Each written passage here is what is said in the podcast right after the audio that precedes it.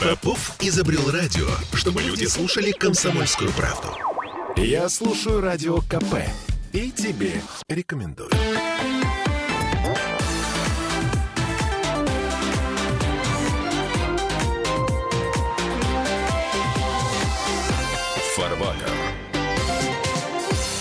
Сегодняшнюю программу начнем, пожалуй, с шутки за 300 из интернета.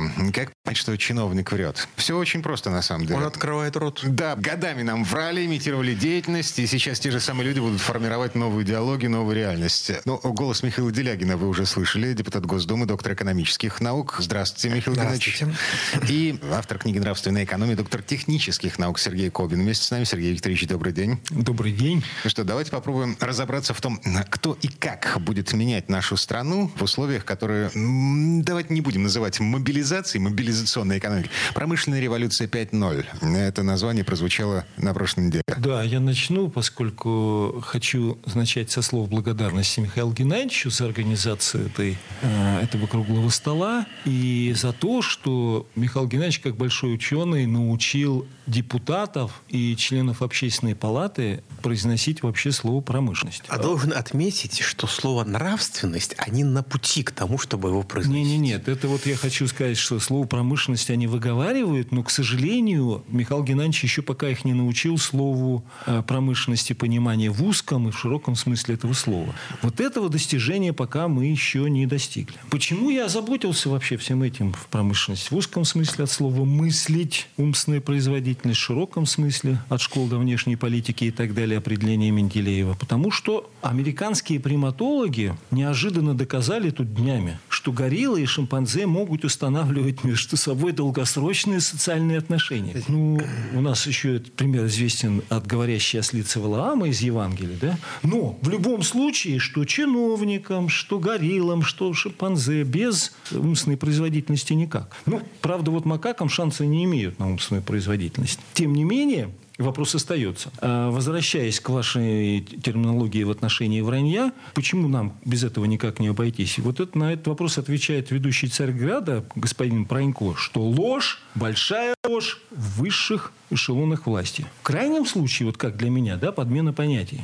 Имитацией вот той самой промышленной деятельности. Поэтому промышленность они научились говорить. Ну, о примерах э, подмены понятий. Э, есть понятие, э, которое введено Дмитрием Ивановичем Менделеевым, естественные условия для развития всех видов промышленности, которым соответствует Америка, которым соответствует Россия и других стран в мире по этому поводу больше нет.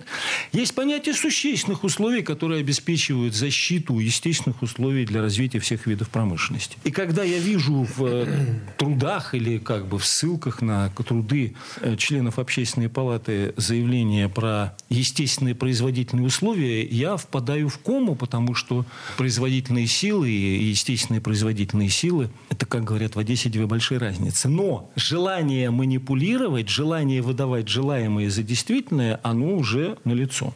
Мало того, говорят о планировании, ну прекрасно. Говорят о том, что период, э, значит, э, с 1929 года по 1950 год это был самый лучший период в развитии истории России экономически. Это плановая экономика. То есть Да. НЭП закончился, Сталин, э, вот это все. Да, да, да.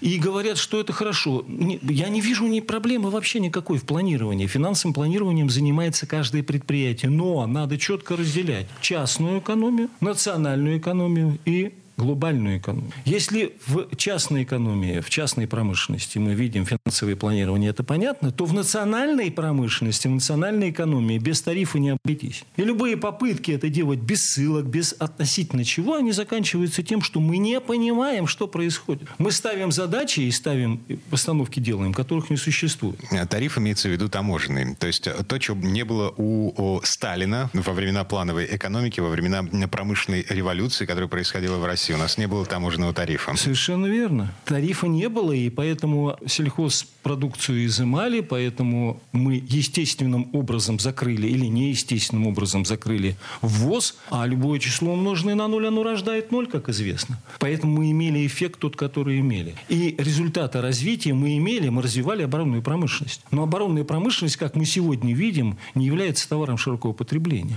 И любые попытки сегодня в Америке сделать э, значит, оборонную промышленность и ее изделия товаром широкого потребления, заканчивается войной. Отлично. Госдолг США видели новые свежие данные? На прошлой неделе опубликованы 31 Простите, триллион я долларов. Я просто вам напомню, что когда вы, например, мне должны тысячу рублей, это ваша проблема.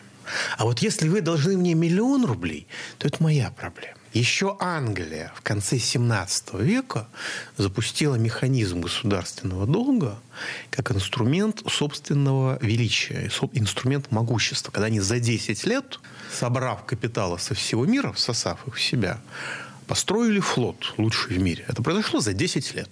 Можно сравнить с тем, что произошло у нас за последние 35 лет. И даже за последние 10 лет. Но, а, понимаете, когда большой долг, его нужно сравнивать с ВВП. У американцев, ну, если ВВП убрать от всяких статистических извращений, 200% ВВП государственный долг. А это очень много – и, возможно, эта пирамида завалится. Поменьше, поменьше. Нет, я говорю, если убра... очистить ВВП от статистических наслоений. А, я... Если оставить ВВП как Потому есть, чуть ВВП... больше... Если оставить ВВП как есть, чуть больше 100%. Единичка, да. Но когда они в ВВП включают там ожидания предпринимателей, ну... они включают ВВП и прочие замечательные инструменты. Вот. Но даже если мы предельно увеличим этот показатель, он терпимый. И в любом случае, а, как бы умение американцев заключается в том, чтобы свои проблемы перекладывать на чужие чужие плечи. Поэтому перед тем, как завалится Америка, завалится все остальное, что мы на примере Европы в общем видим. Еще один маленький нюанс по этому поводу. Вот смотрите, э, большой долг, все это прекрасно. Вот как я говорю, если считать в попугаях, это одно. Если считать в меновых ценностях, это одно. Если считать в производительных силах, это совсем другое. Значит, Америка – это страна, обладающая веками собиравшая и строившим свои производительные силы. Это, кстати, та проблема, о которой не понимает у нас ни э, значит, в общественной палате, ни вот ряд. У нас было там масса людей интересных, да? Но мало кто задумывается на тему, а в чем принципиальное отличие между меновыми ценностями и производительными силами, между частной экономией, национальной и глобальной. В этом главный вопрос.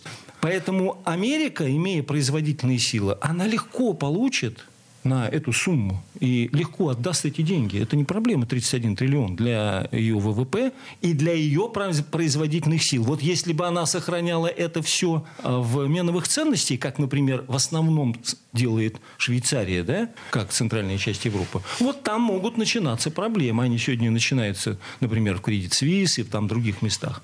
Конечно, я думаю, они путем национализации банков преодолеют эту проблему, но производительные силы не образуются за вот 15 секунд, да, или там 15 минут. Они образовываются годами, десятилетними, а точнее сказать, столетиями. Кстати, это та причина, по которой Англия имела 200 лет протекционизм, и все, все промышленные производства развивались благодаря навигационному акту. Кстати, взрыв сегодня, ну не сегодня, там днями э, газопровода, это тоже навигационные условия. Мы не дадим вам ничего перевести, мы не дадим вам ничего продать. Это навигационные условия, они описаны еще в 1651 году. Взрывайте скорее, это не наше. А, вопрос в том, что, может быть, кстати говоря, этот взрыв подвинет наше правительство и высшее руководство на понимание того, что такое промышленность. Пока мы со стороны правительства и, промыш... и, и высшего руководства адекватной реакции не видим. А есть, вот как на круглом столе, есть повторение слов «промышленность». И все, на этом все заканчивается. Кроме слов промышленность мы ничего не говорим. Кстати, я хотел бы обратить внимание и вернуться на то, что у нас, когда члены общественной палаты начинают ссылаться на Сороса, на невидимую руку, Подождите, да, какой да. же другой может быть авторитет, кроме Сороса? Ну, слушайте, тогда надо в общественную палату избрать Сороса, а ну, хорошая идея. Грегори Пола, Грегори Пола, которым, на которого ссылается второй деятель. Кто такой деятель этот Грегори Пол? Да?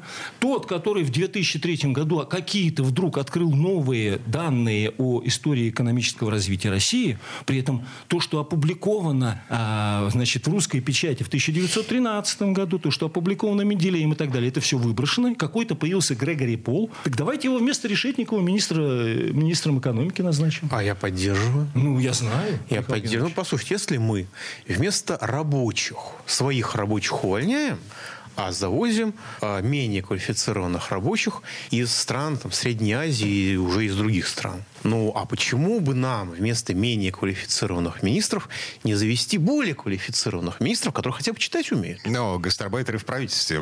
Клевая идея. Там с этим Грегори Полом есть один нюанс. Это тот самый автор, который до этого, до 2003 года, активно публиковал данные по ГУЛАГу. Вы представьте себе картину, да, выдающийся экономист занимается ГУЛАГом. Вы никогда не занимались ГУЛАГом, Михаил Геннадьевич?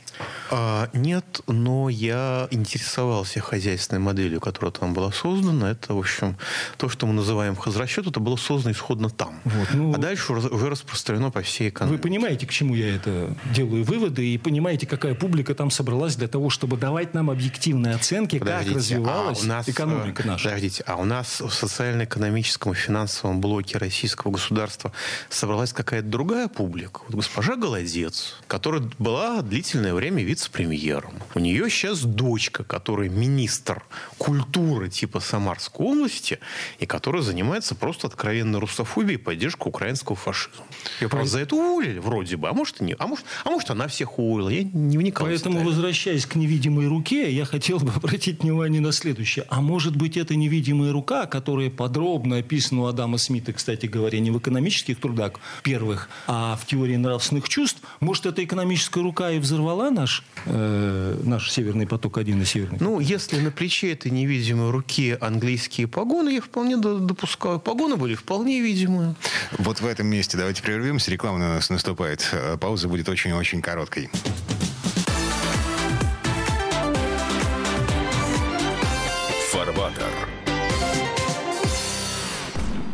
Я слушаю Радио КП, потому что здесь самые осведомленные эксперты. И тебе рекомендую.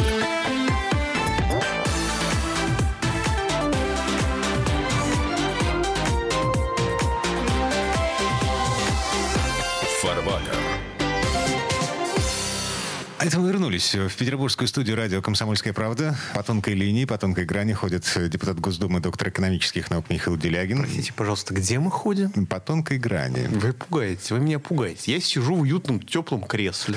Вот, я на нем даже немножко покручиваюсь и покачиваюсь. Вы мне говорите, что я где-то хожу? Сидит по тонкой грани Михаил Делягин, доктор технических наук, автор книги «Нравственная экономия» Сергей Кобин. Мы говорим о том, куда мы дальше движемся. Возвращаясь к э, заключительной заключительной части предыдущей. Хотел бы обратить внимание, что вот вы представим себе ситуацию 1941 там, 45 годов, и кто-то пойдет на фронт за меновые ценности. А за погашение кредита. За погашение кредита. А, вру, вру, за кредитные каникулы. Да, каникулы и так далее. Родину идут защищать просто так, из принципа прямого альтруизма. Это во-первых. Я, кстати, не вижу ничего плохого в материальной помощи и в тылу, и на фронте, но Родину любит не за деньги. Поэтому мы защищать идем Родину, и защищать ее мы должны не только на фронте, но и в тылу. Но когда мы во главу угла ставим меновые ценности, то мы прекрасно понимаем, что на Украине во главе угла стоят тоже меновые ценности, потому что их курируют американцы, а точнее сказать, через американцев англичане. И курируя украинцев за меновые ценности, мы будем сталкиваться с теми же проблемами, с которыми они уже столкнулись. И ровно до того момента, пока мы не поймем, что мы должны поменять платеж, платежную систему. Или, как я говорю грубо, но точно, воров-то уберите. Уберите воров из правительства, уберите коррупцию, и что-то изменится. В той ситуации, в которой мы а сегодня на этот, не при... А вам на этот призыв отвечают, а куда вы меня убрать хотите? Вот. Поэтому формула простая. У нас есть гарант Конституции. У нас есть человек, который говорит, не только он говорит, кстати говоря, хотел бы обратить внимание, да, патриарх у нас говорит о нравственности, наш патриарх говорит о духовной мобилизации. А о нравственной мобилизации и духовной говорит профессор Дугин, о нравственной мобилизации говорит сам президент. Только в том дело-то, что есть ли это мобилизация или есть имитация этой мобилизации. И возникает другой вопрос. Что сделать, как практически применить эту самую мобилизацию. Например, простой пример. Вот последний пример. Да? «Газпром» получает у нас и выводит 1 триллион 200 миллиардов с копеечкой дивидендов. Ведь сейчас самое время получить дивиденды. Я как понимаю, да, и это подробно описано у Генри Форда, да, что в первую очередь интересы общества, а во вторую очередь, то есть он говорит, я никогда не, у меня даже мысли не будет, я откажусь от дивидендов в пользу Ради развития зарплаты. предприятия. Не только, нет, нет, нет, там обновление капитала, он это гениальный человек. В нашем случае мы вместо того, чтобы заниматься обновлением капитала, строительством новых предприятий, мы выплачиваем кому-то, мы не знаем кому. Там, кстати, есть американские долговые расписки, насколько я помню. Ну, а американцам, англичанам выплачивают. Значит, возникает естественный вопрос. Мы все правильно понимаем. Одинаково ли мы понимаем нравственность или по-разному? Вот это принципиальный наиглавнейший вопрос. Потому что нравственность это как? Как мы будем возбуждать дух, нравственность, да? И другие благородные чувства любви к ближнему. Михаил Геннадьевич, он нас представляет партию «Справедливая Россия». Называется партия «Справедливая Россия за правду». Ну, прекрасно. Президент выступает у нас после И про объединения справедливость, и, и, про говорит про справедливость и про правду. А что это такое? А это отрицательная форма альтруизма. У нас этому Ветхий Завет посвящен. А это что такое? Отрицательная форма. Она говорит, что нельзя, что не нужно делать. Но беда-то в том, что она не говорит, что нужно делать. Об этом говорит у нас Новый Завет. Что он говорит? Это высшее милосердие или высшее милосердие? Ну, а как это практически-то? То есть, теоретически это понятно, а как это практически? Как это поступить-то, да? В чем оно заключается? А оно и заключается именно милосердие, высшее мы помним, да? Просящему дай, желающему занять у тебя не отвращай, даром получили, Божьим даром, даром и давайте. Давайте ближнему больше, чем он того заслуживает. Цените ближнего выше, чем он того, ибо себе ты берешь больше, чем ты собой заслуживаешь, и ценишь себя выше, чем ты того стоишь. Как сделать ты это? Очень просто. Оказывается, это та самая умственная производительность брать в расчеты моральные и материальные интересы другого. Где? Промышленности. Так подождите. Если мы сегодня продолжаем обналичивать деньги, если мы сегодня продолжаем коррумпировать государство, если у нас сегодня до сих пор легитимными являются двойные гражданства, счета за границей и многое-многое другое, если мы не защищаем свой рынок промышленного производства, так чего мы хотим-то? Если мы вместо основных понятий подкладываем какие-то мутные дела Сороса, какого-то там непонятного Грегори Пола и так далее, это для чего делается-то? Это для того, чтобы отвести нас в сторону. Чтобы мы не понимали существо вопроса-то. Вот в чем дело-то. Ровно до того момента, пока мы не поймем, что это не абстрактные понятия, брать в расчет работу моральную и материальную интересы другого, пока мы их не реализуем в конкретных схемах, прекратите воровать. Прекратите это безобразие в Центральном банке, прекратите это безобразие в коммерческих банках. Мы же знаем, кто что делает, мы все это видим. Но ничего не меняется. Или все-таки меняется? Ну почему же? Например, Госдума вчера очень энергично обсуждала закон, который посвящен распределению в масштабах Российской Федерации 82 квартир. Ой. Это закон, который относится к 82 квартирам, причем небольшой площади, не пентхауса, в рамках социальной поддержки. Это Деп- Депутатом, что ли? нет, не депутатам, а социально незащищенным. И вот это реально вот уровень нынешней законодательной деятельности. Безусловно, я согласен, что нравственность – это промышленность и умственная производительность. Другого пути нету к этому. Но у нас какая страна э, демонстрирует наибольшие успехи в умственной производительности в последнее время? Китай? Узбек... Нет, Да. Узбекистан. Узбекистан. Узбекистан, который сказал, ребята, а вы знаете, тут, говорят, в России много развелось ненужных России айтишников. Им там обещают какие-то там, в первую очередь, рассматривать их прошение об отсрочке там от чего-то. А, пожалуйста, приезжайте к нам, правильным образом регистрируйте вашу IT-фермешку, и все налоги, которые вы будете платить, 6% подоходного налога. В два раза меньше с лишним, чем в России. А самая промышленная, успешно развивающаяся страна сейчас будет, знаете, какая? Таджикистан. Потому что мы же, так сказать, вся наша огромная дичалая бюрократия, она же не может производить беспилотники. Это же как бы с феодализмом они плохо связаны, особенно с блатным. Не стыкуются. это. Поэтому у нас мы сейчас закупаем беспилотники в Иране, как говорят. Но люди, которые 10 лет убивали промышленность, и за это получают повышение. Понятно, что никто не будет всерьез к ним относиться. Поэтому у нас в Таджикистане будет развертываться, вернее, у иранцев будет развертываться завод. И, может быть, даже наши инженеры будут ездить на работу в Таджикистан, гастарбайтерами. Что тоже неплохо. Но в России-то они не нужны. Я хочу развить эту тему на примере Петра Первого и Ягужинского. Пример приведу с веревкой. И эта история не промыла. Нет, нет, нет, это как раз история про мыло. Значит, известная присказка, что якобы Петр сказал, что всех жуликов и воров нужно повесить, а на что ему Ягужинский заявил, что царь-батюшка, если всех повесим... э, Да, Меншиков, Меншиков. Абсолютно точно Ягужинский. Что ца- останешься один. История простая. Царь Петр сказал, всех повесить нужно, кто украдет на сумму стоимости выше стоимости веревки. Mm. Это очень важный вопрос. Если сегодня у нас про веревку говорить, то это одно. И знаете, какое пренебрежение к оплате труда. Да, да Потому это... что стоимость работы палача в эту сумму не включалась.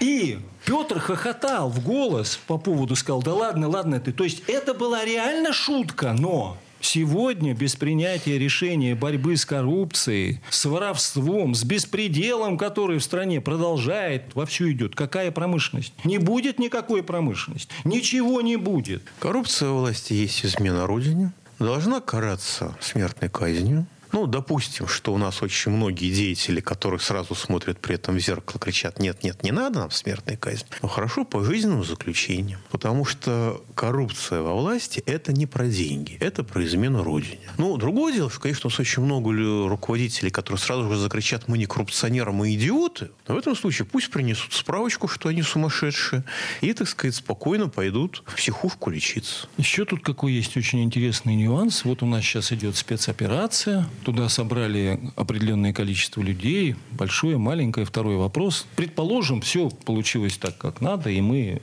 победили, с победой возвращаются домой. Приходят участники этой спецоперации, возвращаются и видят, промышленности нет, ничего нет. А куда на работу-то идти? Куда себя применять-то? Когда заканчиваются э, любые издержки, связанные с оборонно-промышленным комплексом, появляется пустота. Кроме того, что все знают, и Михаил Геннадьевич знает, и я знаю, что военно-промышленный комплекс это и все изделия это изделия с низкой добавленной стоимостью. Это избранный товар, штучный. Даже если вот американцы сейчас пыжатся, пыжатся. Я уже приводил этот пример. То, что даже если вдруг они четверть триллиона они отдадут на Украину, то они они получат значительно меньше, нежели бы если бы Россия применила бы к себе промышленное производство и развитие и могла бы торговать с Америкой. Они бы получили 1, 3, а может быть и 5 триллионов торговли. И не разово, а каждый год. Вот в чем проблема. Ну, насчет России, американцы тут тоже попадают в стратегическую ловушку, помимо специальной военной операции. Они сейчас ликвидируют Европу и забирают себе европейскую промышленность. Ну, то, что им нужно. Остальное оставляют на металлолом. И они не думают о следующем шаге. Когда они перетащат к себе все эффективное и производительное, что есть в Европе, а кому они это будут продавать? Это вечная проблема капитализма. Когда вы завышаете цены, вы лишаете себя рынка сбыта. Я за Америку как-то не очень беспокоюсь, а вот по поводу России волнения Просто единственное, единственное, с кем они могут взаимодействовать, это Россия. Россия, да, потому что Китай сам не знает, куда бы ему чего деть, да. поскольку 80% или там 75, может быть, ну в худшем случае 70 всего того, что производит Китай, он продавал в Америку и в Европу. Да, теперь эти рынки закрываются. Европа, как же она его купит? Теперь эти рынки закрываются по разным причинам. У Европы не будет деньги, а денег, а в Америке не будет желания. И ну. это проблема Китая. А наша стратегическая возможность заключается в том, что когда американцы поймут, что им некуда продавать, им придется делать у нас реиндустриализацию, как в 30-е годы. Так, вот Или вы, сдохнуть. В этом месте давайте поставим многоточие. Продолжим через неделю на этом же месте, в это же время. Михаил Делягин, депутат э, Госдумы, доктор экономических наук, э, доктор технических наук, автор книги «Нравственная экономия» Сергей Кобин. Коллеги, спасибо. Всего вам доброго. Счастливо. До новых встреч.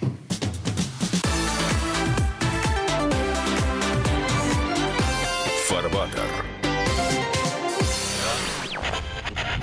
Попов изобрел радио, чтобы люди слушали комсомольскую правду. Я слушаю радио КП и тебе рекомендую.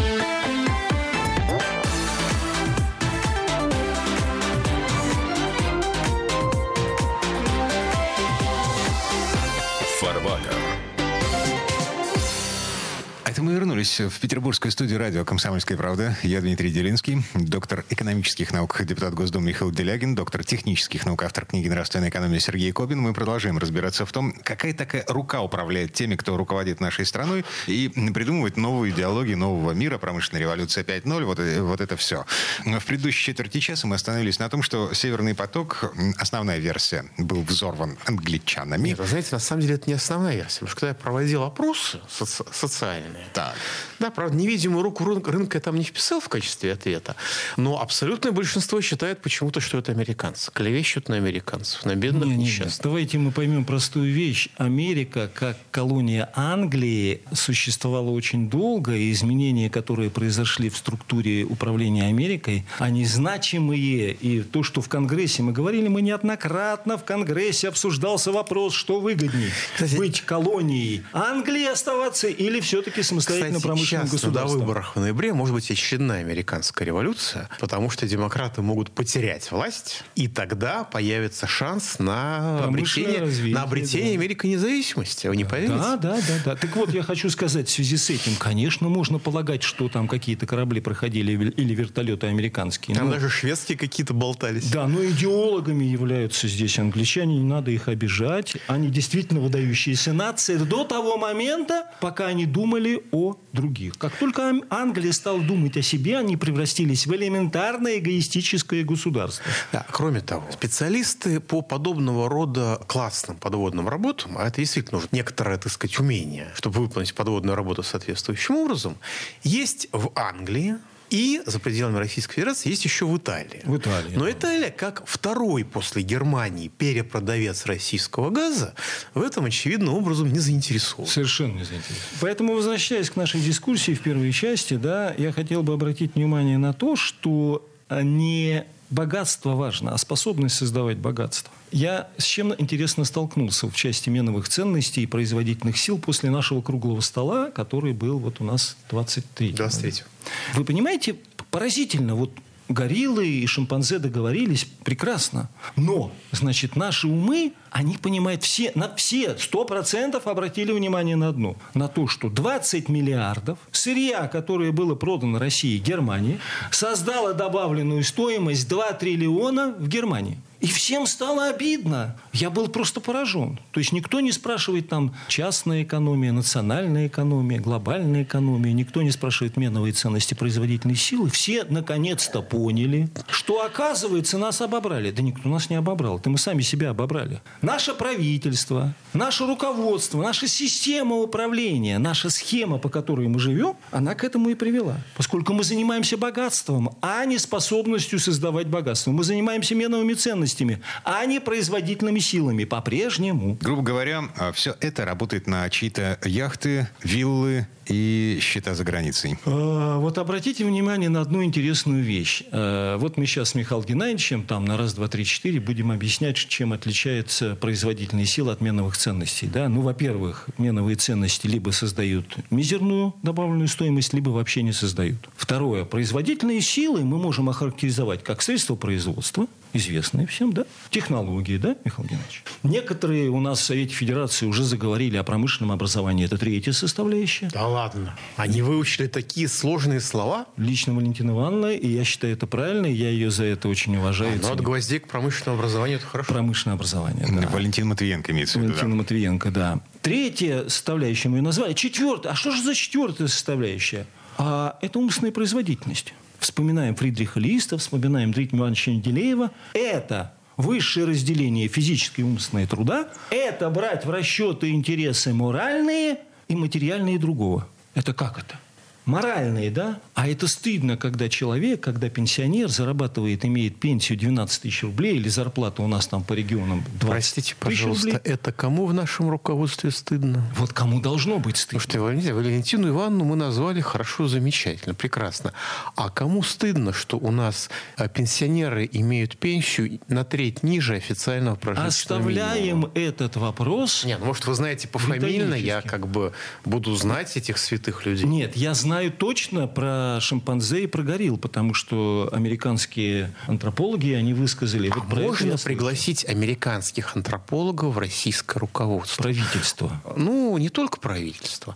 А можно, можно с Госдумы начать. Может, они там кого-нибудь тоже разумного найдут? Может быть, может быть. Так вот, оказывается... Способны, способных поддерживать социальные связи. Стыд. Вторая часть, вторая часть, это брать в расчет материальные интересы другой. Это что такое? Это мы сейчас вернемся к чему? Что отрасли, которые у нас находятся в разделе материальных затрат, таблицы стоимости, себестоимости Менделеев, первый том, мы одновременно можем вспомнить и межотраслевые балансы. Нужно делать так, чтобы производство любых товаров широкого потребления в России было неубыточным. А для этого нужно снижать материальные затраты. Как? Известно как. Мы должны эти отрасли национализировать на 51%. Меня поражает другое. Информационная начинка того, что нам сообщает после нашей встречи с Михаилом Геннадьевичем в Госдуме. Товарищ Кобин предложил все предприятия национализировать, а Михаил Геннадьевич предложил более мягкую форму. Только национализировать предприятия 51%. Ни Но... в коем случае. Только предприятия, которые входят в раздел материальные затраты, и только на 51%. И никто не пишет, зачем это нужно. На самом деле, мы с вами не в первый раз встречаемся в этой студии. Я прекрасно понимаю, что это нужно для того, чтобы государство контролировало себестоимость для ресурсов. снижения издержек. Для да. снижения издержек. Понимаете, это на самом деле естественно. Если я прихожу к вам и говорю, что, знаете, вот э, те объекты, которые вы грабите, нужно у вас забрать и обрать, отдать народу на 51%. Для того, чтобы снизить издержки. То вы, естественно, вы не слышите зачем. Вы слышите главное, что у вас не будет очередной новой яхты. Вот у вас две яхты конфисковали, как у товарища олигарха в Европе, а третья яхта у вас не получится. Потому что ваш, так сказать, завод, которого от, отняли у общества во время приватизации, теперь будет служить обществу. При этом снижение издержек – это интересы общества. А те олигархи, которые могли предположить интересы общества и какие-то интересы отлично отличного кармана, они либо проиграли конкурентную борьбу в силу своих высоких моральных качеств, им высокие моральные качества мешали грызть других. Поэтому они проиграли. Или они уже давно в могиле, по тем же самым причинам. Воспользуюсь приемом Михаила Геннадьевича и скажу, но есть хорошая новость для олигархов. Так. Она очень простая. Может оказаться, что с учетом этой национализации и остатка процентов 49% у того, у кого они останутся, и те денег, которые он получит и сможет их вложить в производство он получит больше. товаров широкого потребления, он получит не просто больше, он получит намного больше. Это те самые 20 миллиардов, миллиардов, которые с плечом 100 трансформируются в 2 триллиона. Ну. Но жадность тупость и воровство, они рождают обратный эффект. Да. Вот, к сожалению, так. Круг замкнулся. Мы начали с жадности, тупости, воровства и имитации бурной деятельности. Еще раз повторяю, те люди, которые все эти годы рассказывали нам о том, как все здорово, как все хорошо и как мы идем в светлое будущее, они же никуда не делись. Они на своих местах. Еще как они с, одного, с одной табуретки на другую пересели. Знаете, у меня с руководством Российской Федерации нет никаких разногласий в том, что люди, которые управляют нашей социально-экономической экономической и финансовой политикой должны сидеть. Где? Вот, вот где это уже мелкое техническое разногласие? Я хочу обратить внимание на одну очень важную вещь. Отсутствие умственной производительности, вот это брать в расчет интересы моральные и материальные другого, приводит потом вот к таким идеям, как планирование, абстрактное планирование. А планирование, как известно, оно приводит к монополиям. Вот я приведу несколько примеров, а вы послушаете и назовете фамилии. Я буду называть имена, а вы, если захотите, будете называть фамилии, хотя все их знают. Например, Арбидол имеет свою фамилию? Имеет, но вы не называете. Да. Мираторг имеет свою фамилию? Mm-hmm. Имеет, вы не называете. Зерновой союз имеет свою фамилию? Имеет. Вы не называете. Спутник Ви имеет свою фамилию? Да. Бордюр в Москве имеет свою фамилию? Имеет. И не и, только в Москве, я бы сказал.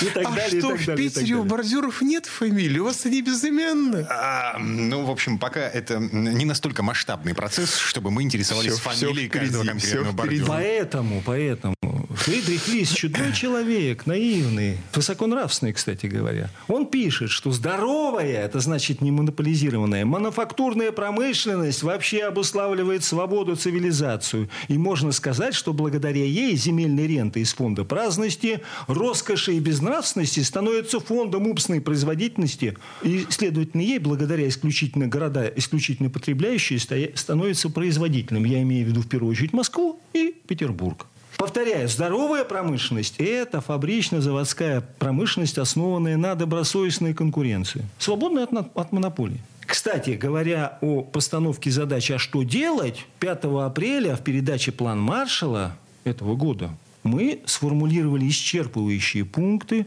по программе установления в России промышленного строя и уклада. промышленный стройуклад, мы знаем, что это существенное явление, которого мы, мы хотели достичь, но которого сегодня нет, а есть имитация попытки. Помните, как в фильме в известном «Суровые будни настали» песню пели, да? Угу, суровые... Вот теперь запели «Суровые угу. будни», да? Угу. Вот. вот сегодня запели песню «Промышленность наша России». Вот что-то такое. Но делом не занимаемся вообще. Ну, понимаете, здесь же как с боевыми действиями, насколько я могу судить. Если у вас все активы там, с кем вы должны конкурировать, то вы наизнанку выродитесь и повеситесь, и удавитесь, но вы не будете конкурировать. Вы все слова будете правильно произносить. Даже стрелки на карте правильно нарисуйте. Но никаких команд вы давать не будете.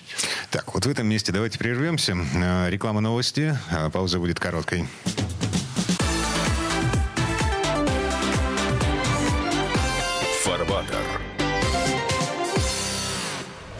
Я слушаю «Комсомольскую правду», потому что «Радио КП» — это корреспонденты в 400 городах России. От Южно-Сахалинска до Калининграда. Я слушаю «Радио КП» и тебе рекомендую.